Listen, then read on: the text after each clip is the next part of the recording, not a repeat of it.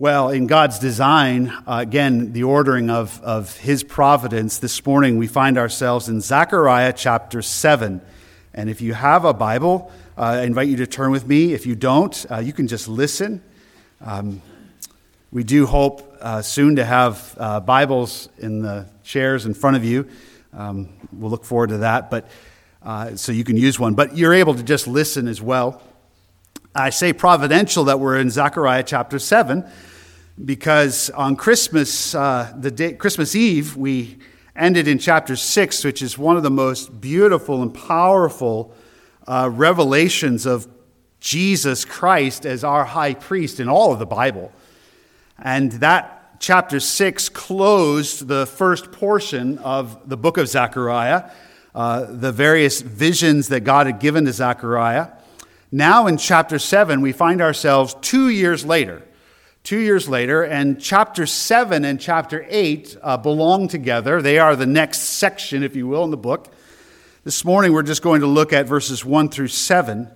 Um, but this is very timely because this uh, passage, especially verses 1 through 7, call upon us uh, to simply examine our hearts, which I can't imagine a better uh, really theme for the first Lord's Day message on 2024, the year of our Lord.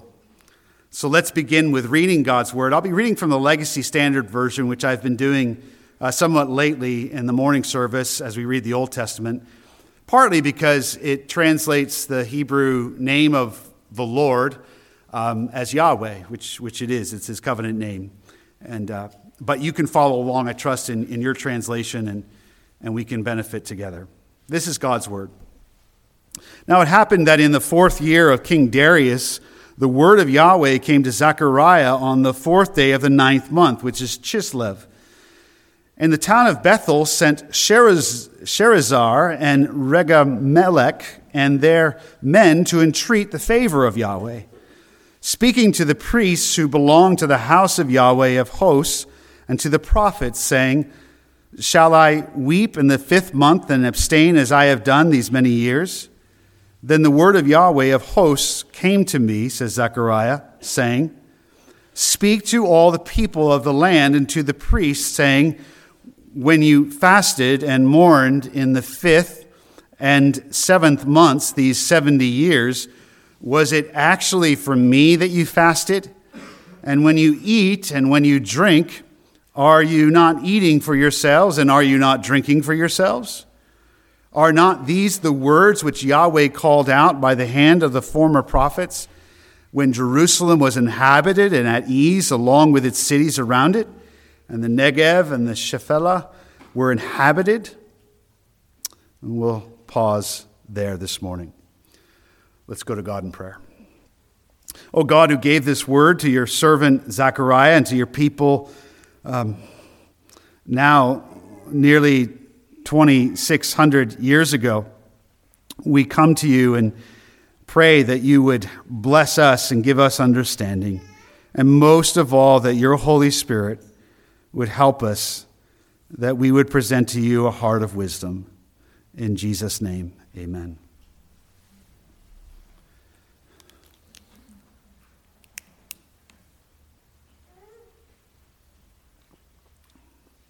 Well, the teaching of this text is very simple and straightforward, and we'll end this morning on that. And, and I think this message actually will be rather brief.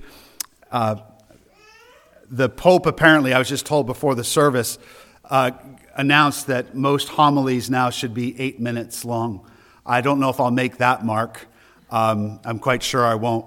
Um, and I have no intention to submit to the Pope. Um, and I'm very tempted to digress on some of his announcements the past few weeks. However, uh, it won't be eight minutes, but it, I trust that this will be actually seriously very helpful as we come to the Lord's table. Because every time we come to the Lord's table, it is a routine, and it is one of the two ordinances we, we, we use the word ordinance, rule, or pattern.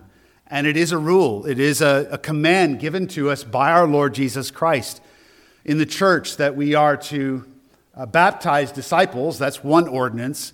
The other ordinance that we were given to regularly uh, recognize is communion or the Lord's Supper, eating bread and drinking um, of the vine of, of grape juice and, or wine.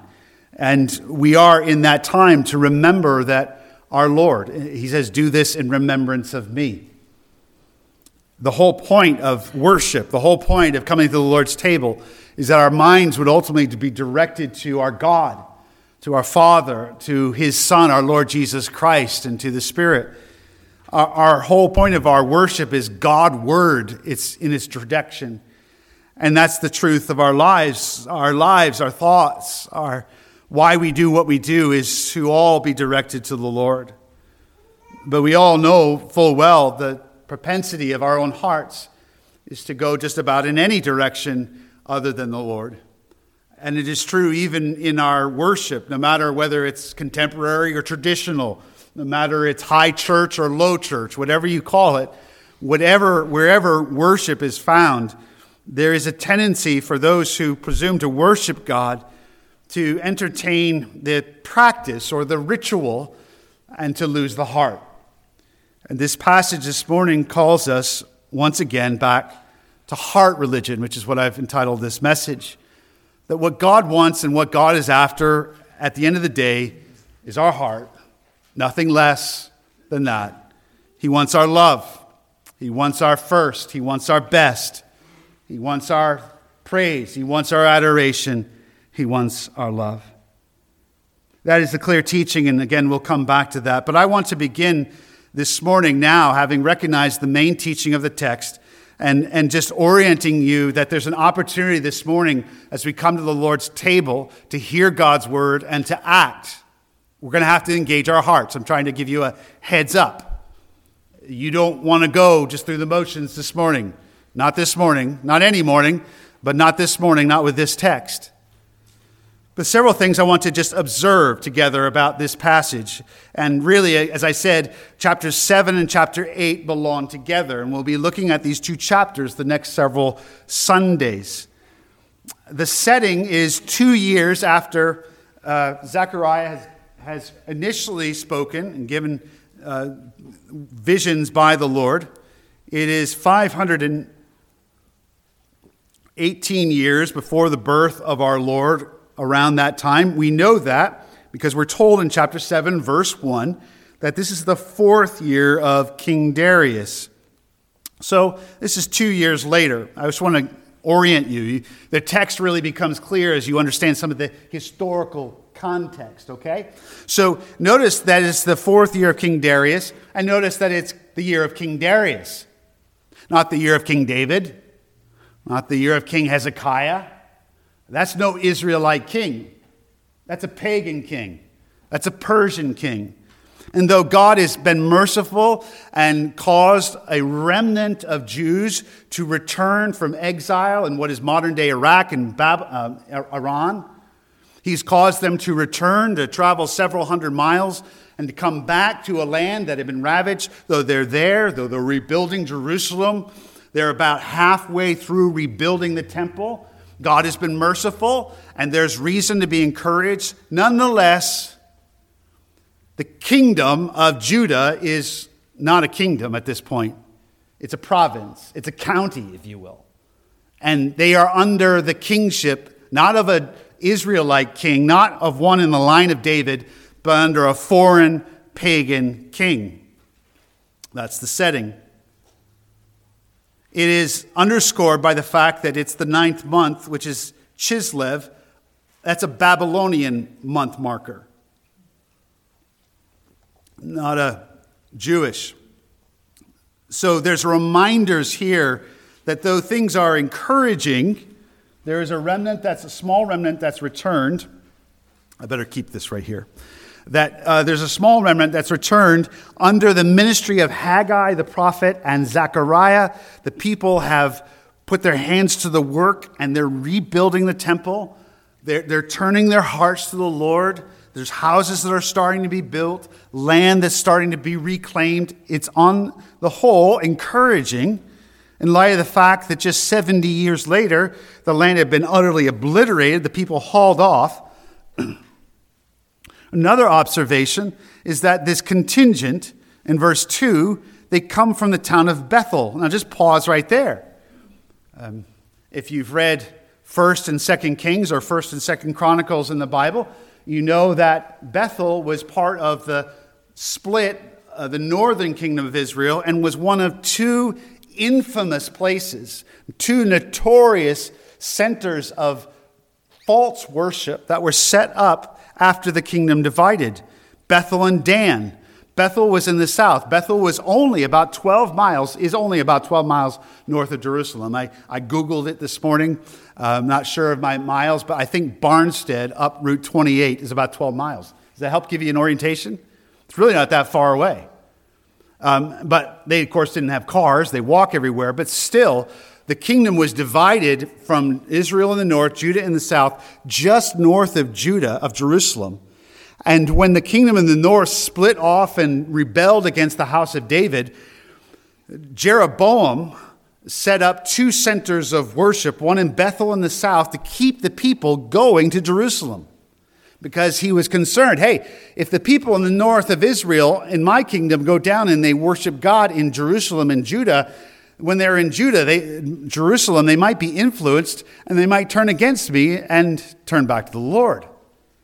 Bethel was one of two places where these golden calves were set up, where, where it was vain, idolatrous worship. And those golden calves, you know what they were called? Yahweh.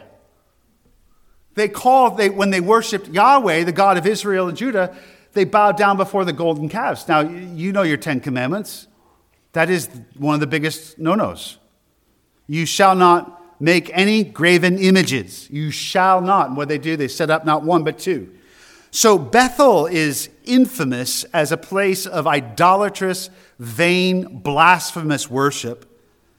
And in the evening service, those who have come have patiently worked with me through Second Kings and and Hosea, and, and it's been a bit hard. I, I know you come on Sunday nights, okay, Israel's blowing it again. Okay, they have another wicked king who's not, it's not following. Oh, okay, they're following, uh, worshiping God in Bethel and Dan and up on there. Oh, yeah, for hundreds of years. And Bethel is one of the places. So, this is rather remarkable. This contingent of men representing the people, they're coming from Bethel and they're going to Jerusalem. That's the right move. They're not going to seek Yahweh in Bethel, supposedly, because that is not where God at that time had revealed to his people he was to be sought. The temple was to be in the city of David, in Jerusalem, the house of the Lord. This is remarkable.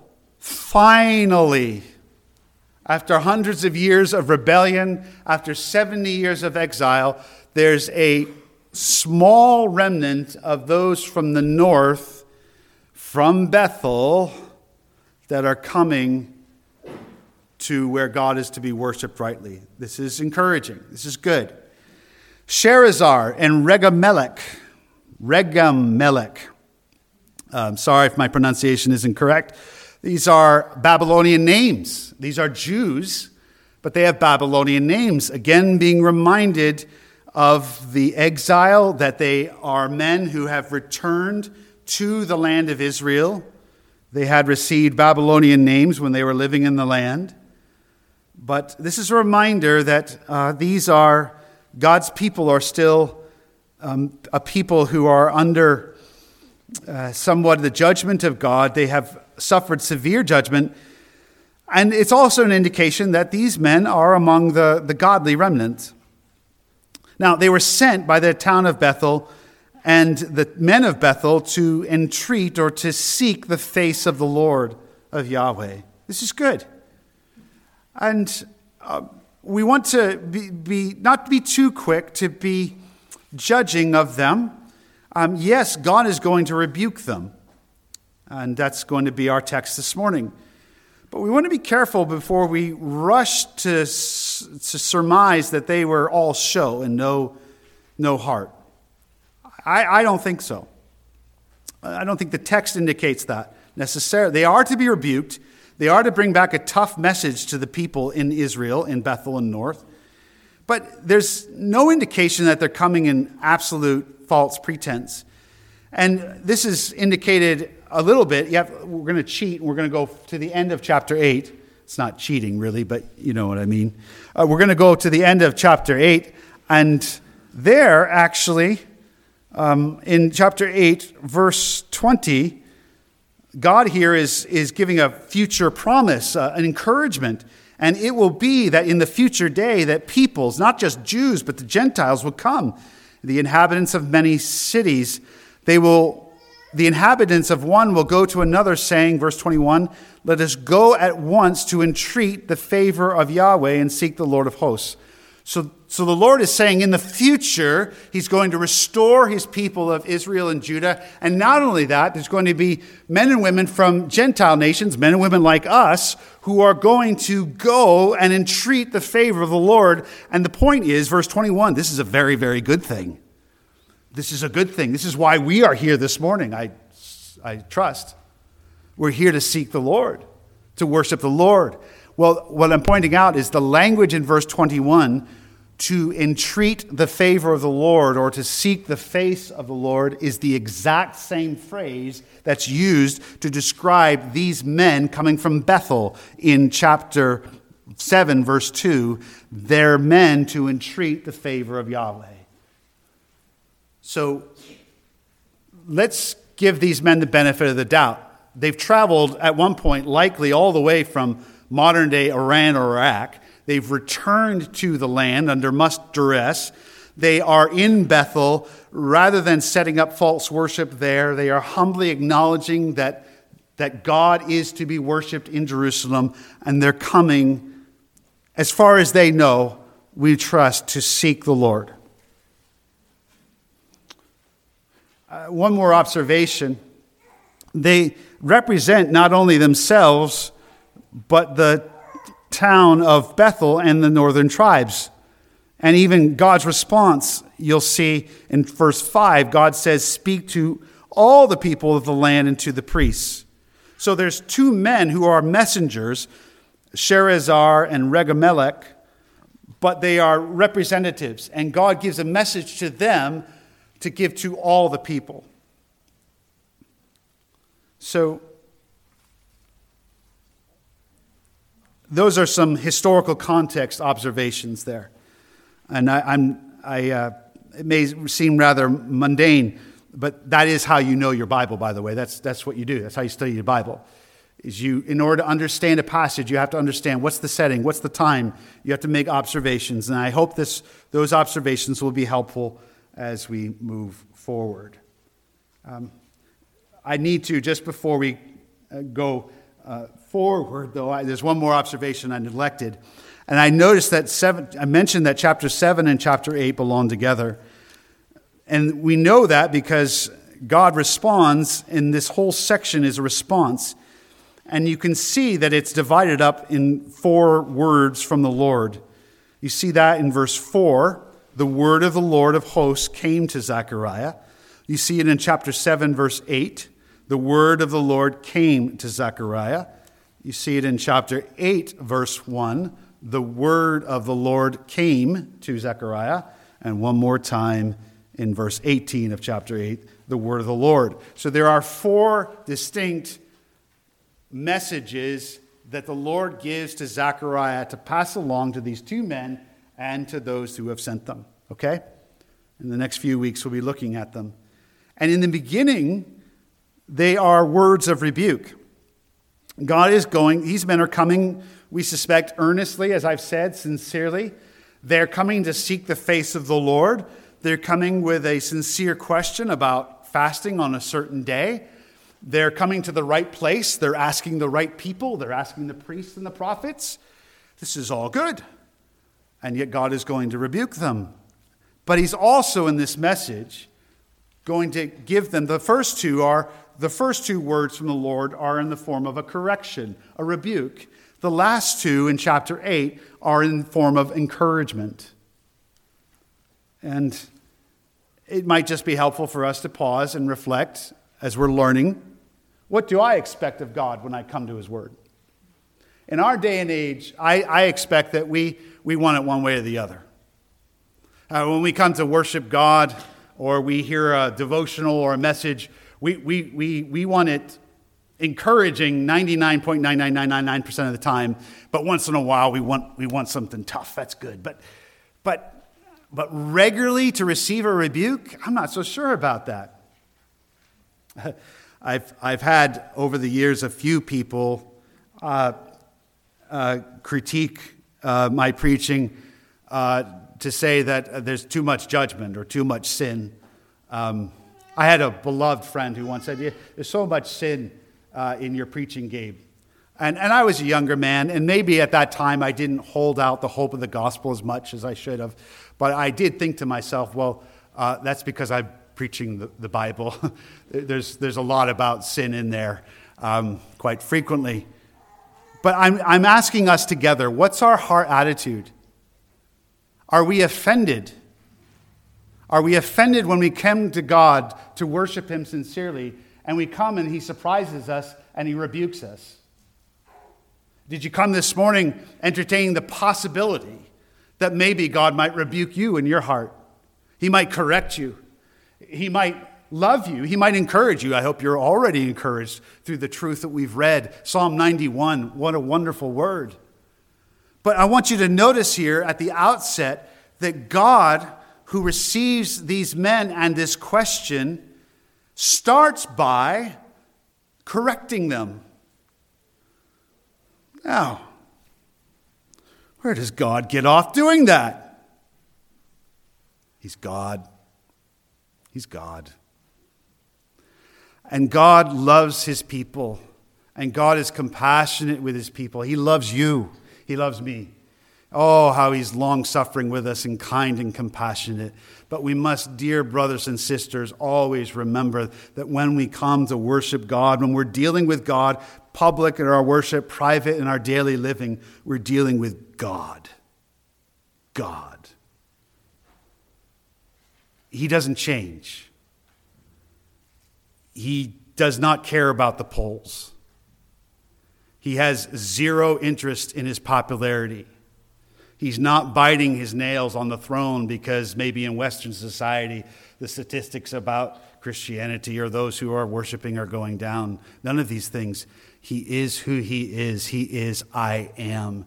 And he longs for us to know him, to come to him. And he promises, and we'll see in the next few weeks, promises of a glorious future with us. He supports us. He encourages us, as we sang, day by day. He supports us with promises and so forth. But in love, he corrects us. Jesus, in Revelation chapter 3, verse 19, as he calls the church in Laodicea to repent, this is what he says Jesus says, Those whom I love, I reprove and discipline. Those whom I love, I reprove and discipline. Therefore, be zealous and repent. On occasion, when we have a question or something that of, we're wondering about, we have a pressing question like these men do. They have a real question, and we're going to look at it in a moment at, at the nature of their question, but they have a question, and we must trust it's sincere, and they're wondering now that Jerusalem is being rebuilt, the temple is being rebuilt, should they continue on this practice of fasting and, and mourning over the destruction of Jerusalem in 586 BC? They're asking about a certain practice. This is pressing on them. It's, it's weighing on their conscience. They, they are seeking the Lord. But notice that while God does want us to seek Him, He doesn't reject these men and He doesn't rebuke them for seeking His face. He affirms them actually later. It's a good thing that they're seeking His face.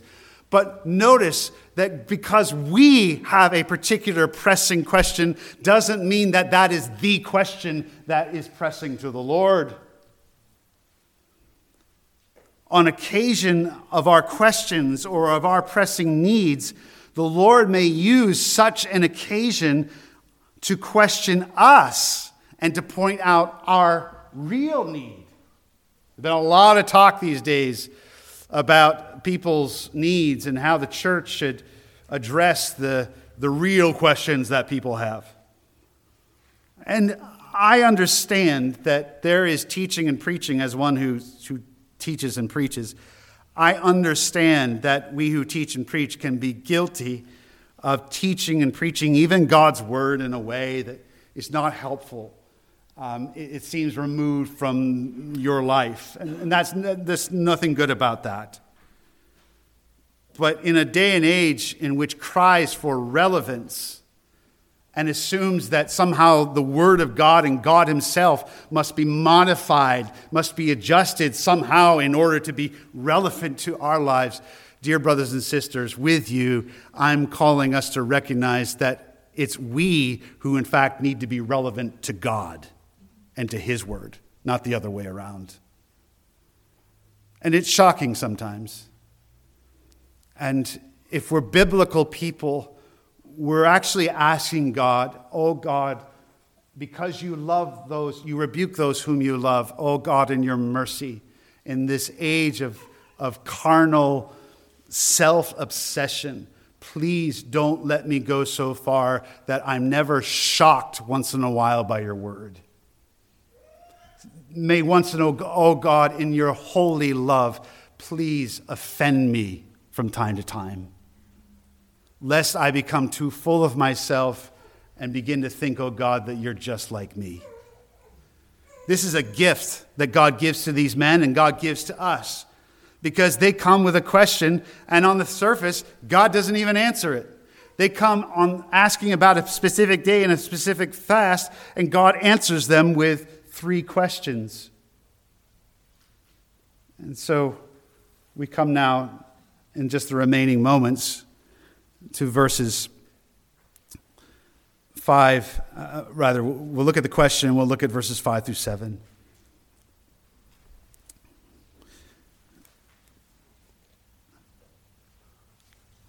They come earnestly, we must expect, on behalf of men and women who are repentant and they ask the question in verse 3 Shall I weep in the fifth month and abstain as I have done these many years? That fast, weeping and fasting, was a public display of grief and mourning over the destruction of Jerusalem in 586. It's now 518 years before the birth of Christ. 586 years before the birth of Christ is when the Babylonians dealt the final blow, not just destroyed the city, they actually burnt the stone, uh, the foundation walls. And what happens when um, massive bits of stone are under intense high heat? The, the stone itself, um, it, it breaks down into dust. That's how thorough the Babylonians were in their destruction of Jerusalem. And so of fasting was and is in Scripture a way to demonstrate grief. And, and fasting is, is commended in Scripture. In the Old Testament, God had only commanded one day, really, the Day of Atonement, in which the people were to humble themselves by fasting. But out of initially, we must believe, sincere devotion to God, there had developed over the years a practice that on the day that the Babylonians had finally destroyed Jerusalem and the temple, that was to be a day of mourning and weeping and fasting. And it wasn't the only day. Go to the end of chapter 8 again in verse 19. It becomes evident that what these men are asking is not actually one particular day.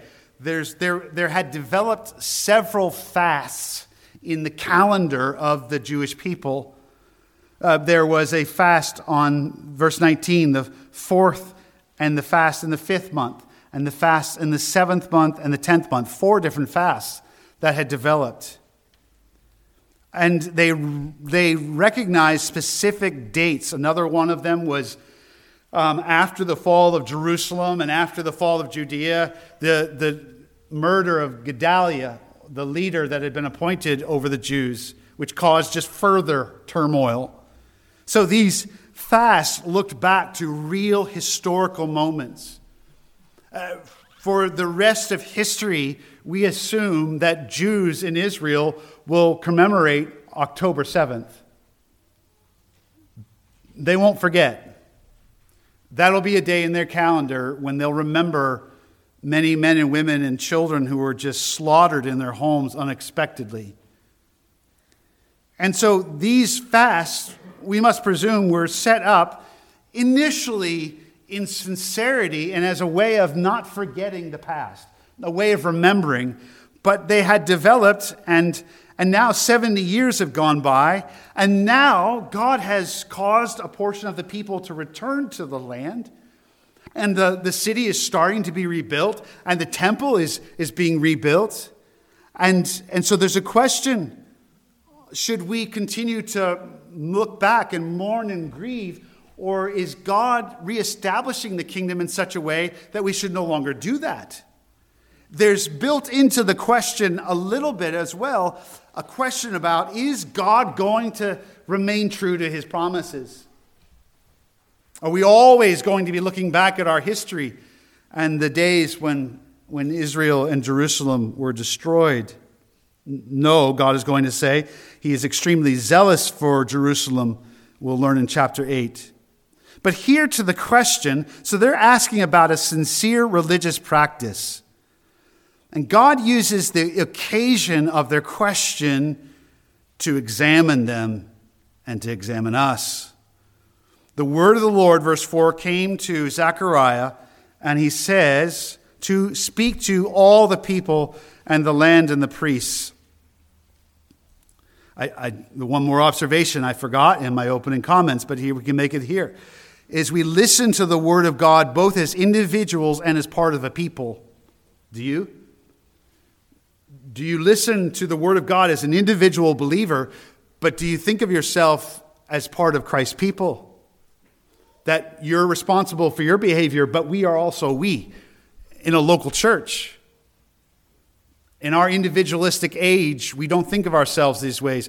I am very thankful for these new chairs, and I trust it's a lot more comfortable for you as you sit.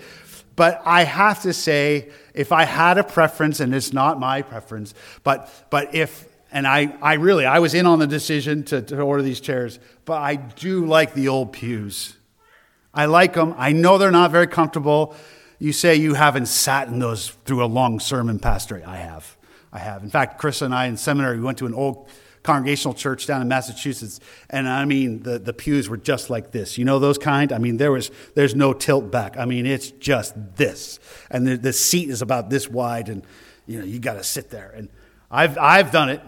But one of the positives about pews is that it, it reinforces that we are a people that sit together. I'm glad that these link together. But you see these little individual units?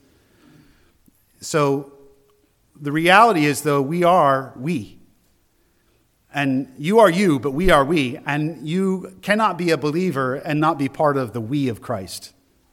Sorry, not an option. That's the deal. Because Christ is not only saving for himself individuals, which he is, but he is building his church. He is saving a people together for his glory. So I say here, notice that God has a message for these three men, but it's verse 5. This word is for all the people and to the priests. So as we consider in just the next few moments, application, we're asking the question about ourselves, but we're asking the question also about us. Both are true. So God, in response to their question, asks three questions back which really centers around one question. God responds not directly answering their question, but with a, an examining question. A, you might call it a cross examination. God says in verse 5 When you fasted and mourned in the fifth and the seventh months, these 70 years, they've been doing this every year for 70 years. And, you know, it's not easy to fast. Fasting is kind of trendy right now, I guess, as a weight loss or health routine, and that's fine. But uh, I, am I'm, I'm not big on fasting myself. I, uh, and, and God gave us food, and uh, we're, we are to enjoy it in moderation. Um, but when we fast, uh, it, it, can be uh, uncomfortable. Um, for some of you, it's easy. For some of you, it's very difficult. So this is serious that not just one person, but the entire people, they're not touching any food that entire 24 hour period. And God says, when you fasted on these months, was it actually for me that you fasted? Wow. All this religious routine that you went through, pretty serious stuff. I mean, think of it. If we were, they used to do this in the days of the Puritans, before any elder was appointed or anything like that, they would call on the whole church to fast. The whole church not eating, and the whole church coming together and pray.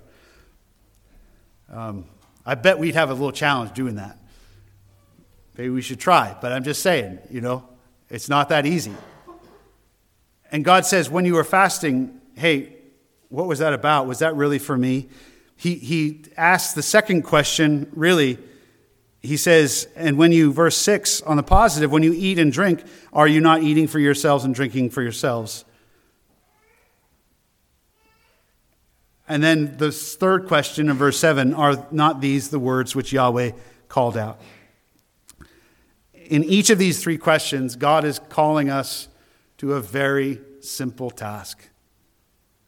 He's calling us to examine our heart. He's calling us to ask ourselves, why really am I doing what I'm doing? Why? Is it for God? Or is it really for me? Dear brothers and sisters, this, this question is hitting all of us this morning.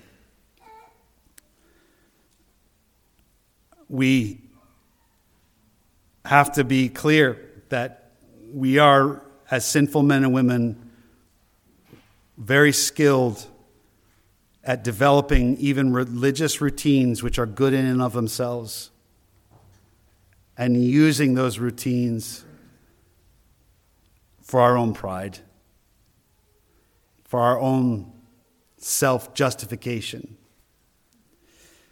I, there's a preacher from past generations in England, J.C. Ryle, who is next to John Owen, probably my favorite Puritan like author.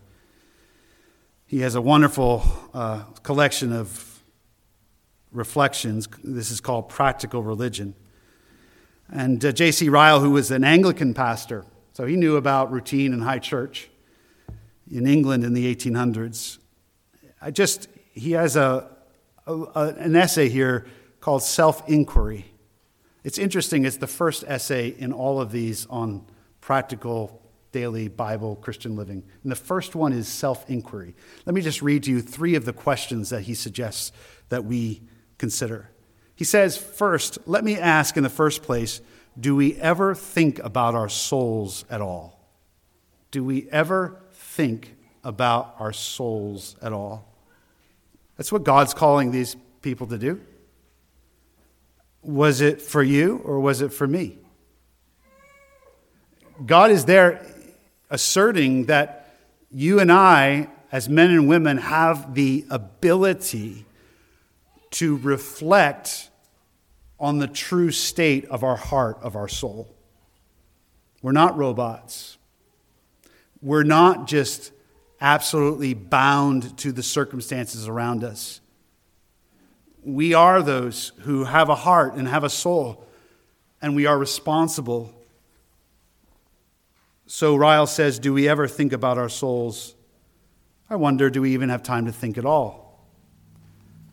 I, I am very thankful for modern technology. Um, I have my phone up here on silence. Um, I'm grateful uh, this helps with a lot of communication. Um, I have an iPad too, and I'm thankful for that.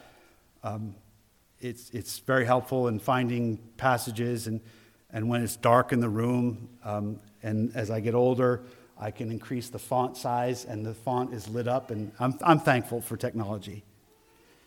But the reality is, you know, and I know, many of us, we have so given ourselves to the technology that we're just like robots now responding to beeps and bops and the latest text that comes along or the latest news feed. And what I'm getting at here is not that this is wrong. What I'm getting at, I'm asking with Ryle, do you ever have moments in your life where you're just quiet and you're not thinking about the week first, what you do? You're having a conversation with yourself before the Lord maybe with your Bible open, and you're saying, Self, what's this about? Who are you for? What are you doing? Is, is, is what you're doing really for the Lord? You say, bought you with his blood? Who's this about? We need to build into our lives, and here we could, we could become like the mystics. and we go up on a pillar and we could abuse the very passage. What did they do? They, they started fasting because that was a good way of remembering. They, they took something that was initially good and they used that to, to, for something for self we could even we could even do this you could say i'm going to examine myself every day at three in the morning i'm going to get up and i'm going to take a half hour and then you could start to use that for your pride the heart is deceptively wicked but what i'm asking us with ryle is do we even ever think about our souls their condition second question he asks whether we ever do anything about our souls that's what the Lord's really after here. He's not just for them to come to a certain conclusion. He's not rebuking them just to slap them on the wrist. He's rebuking them, he's correcting them, like the Lord Jesus in Revelation chapter 3, loving them by rebuking them, calling them to be zealous and do something. That's what repent means. Repent means, in, in common jargon, do something, change. Don't just contemplate, do something. What do we need to do? Do we do anything about our souls? God has provided everything necessary for our growth in Christ. Thirdly, Ryle asks, and this is very close to the passage. He says, I want to ask in the third place whether we are trying to satisfy our consciences with mere formal religion. Are we trying to satisfy our consciences with mere formal religion? Here you are this morning in a relatively conservative evangelical Protestant church and pretty serious service with the Bible and expository preaching. And, and uh, the reality is, the fearful reality is that we who who come to a church like this can go out of here into our week with few thoughts about God and satisfy our consciences somehow. Well, at least I'm in a conservative, orthodox, uh, reverent church. Maybe I'm just speaking for myself, but I doubt it. You see, this kind of formalism, this kind of, this kind of self worship, this kind of godless religion is not far off somewhere. It's not just in your cheap, tawdry, uh, shallow churches. It's even in the most sincere and heavy, serious churches. You can't escape it from the shape of the church or the routines. It's a matter that must be dealt with before God in your own soul. We ask ourselves, why are we here? Why am I living? Is it for the Lord or is it for me? Is it for the Lord or for me? It's just piercing, isn't it? God's question. These 70 years was it actually for me? Was it actually for me? Presumably, it was, by all accounts, in their words, as they prayed to the Lord when they fasted. It was outwardly for the Lord, but God, who searches the hearts, knew that to some extent among the people, there were large numbers of them for whom it really wasn't for the Lord. That was true of them individually, and then that became characteristic of them together. They were becoming like what Israel would become in the days of Jesus when, when the dominant religion was the Pharisees' religion, was an external religion. So that Jesus in Matthew chapter 15 would rebuke the Pharisees and the people and say, You hypocrites, rightly did Isaiah prophesy of you. This people honors me with their lips, but their hearts, their heart is far away from me. Their heart is far away from me. Where's your heart? Where's my heart? Why are we doing what we do? And I trust that if you're born again of the Spirit of God, that the truth is, you do know God, and you started out, it was for God. but it's true that once was clear, clarifying purpose in life. Oh God, you've saved me from my sin. Oh God, you sent your son Jesus to die on the cross for my sins. Oh God, you, I am your purchased servant and slave. I, I am, whatever I do, whether in word or deed, I am to do all things in the name of the Lord Jesus Christ. Oh God, whatever little life I have left, my business, my family, my routines, my interests, may they all ultimately come together to be for you. Maybe once we started out that way, but over time we've accumulated the appearance of religion, the form, but we've lost the heart.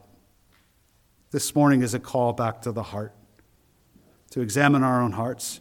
And where do we go? And with this we close in verse 7. It, seems out of place. God has asked the question about why they really did what they did when they fasted and when they ate and drank. And he's calling them to say, hey, you are to love what? You are to love the Lord your God with all your heart. He's calling them back to love, to live for him. And then he says in verse 7 Are not these the words which the Lord called out by the hands of the former prophets? What's going on there? They had actually added this fast. This, was, this fast wasn't commanded in the scriptures. They were all worked up about something that, in of itself, maybe was innocent and was good, had become part of their practice, but had lost its heart. And in verse 7, God is essentially, they're coming with a question about a fast that they added that wasn't even commanded in the word. And what God is doing in verse 7 is saying, I'm, I'm it's a, it's a paraphrase. Are you reading your Bible? You're concerned about this question in your life, or this matter, or that matter on the other side of the world, or, or this or that concern. And, and we are to bring our concerns to the Lord. But notice what God is doing in verse 7 I've spoken to you. I've spoken to you. Do you want to know how to love me? Do you know how to live for me? You go back to the Bible you go back to reading your Bible, which is a good occasion here at the beginning of the year to ask ourselves as we examine our hearts, how's my Bible reading? Not as a matter of mere religious routine. That Bible reading can become that, can it? I checked it off. Did that. Rather than I'm sitting to read to learn of the one who loves me. So, we're being asked this morning, where's our heart? And we're being called as we want to live for the Lord back to His Word. And in just a moment, as we come to the Lord's table, we'll have an opportunity to respond. Let's pray. And so, God, we thank you for rebuking these people at this time, and we thank you that you rebuked us this morning. Father, Lord Jesus, and gracious Holy Spirit, we bless you for your holy rebukes. Oh, please don't ever withhold offending us from offending us. For if you do so, we will wander and perish. So keep us with your jealous, holy love and preserve us for yourself. And we thank you that you hold out to us hope. We thank you that for these men and for these people, following up the message of rebuke, you have messages of wonderful promise and comfort. And, and we do too. As we come to the table and remember that you loved us so much that you gave your only Son, that whoever believes in him will not perish but have everlasting life. We thank you for your promises, but we bless you this morning for your rebuke. And we ask that on this Lord's Day, that whatever else happens, that each man, woman, boy, and girl here, that we would not go on very far at all before we pause, maybe even now, and ask ourselves, how is it with our souls? What's our heart? Are our heart and our intent to live for you? Please help us in this self examination. And may it be ultimately, truly, not for ourselves, but for you. In Jesus' name, amen.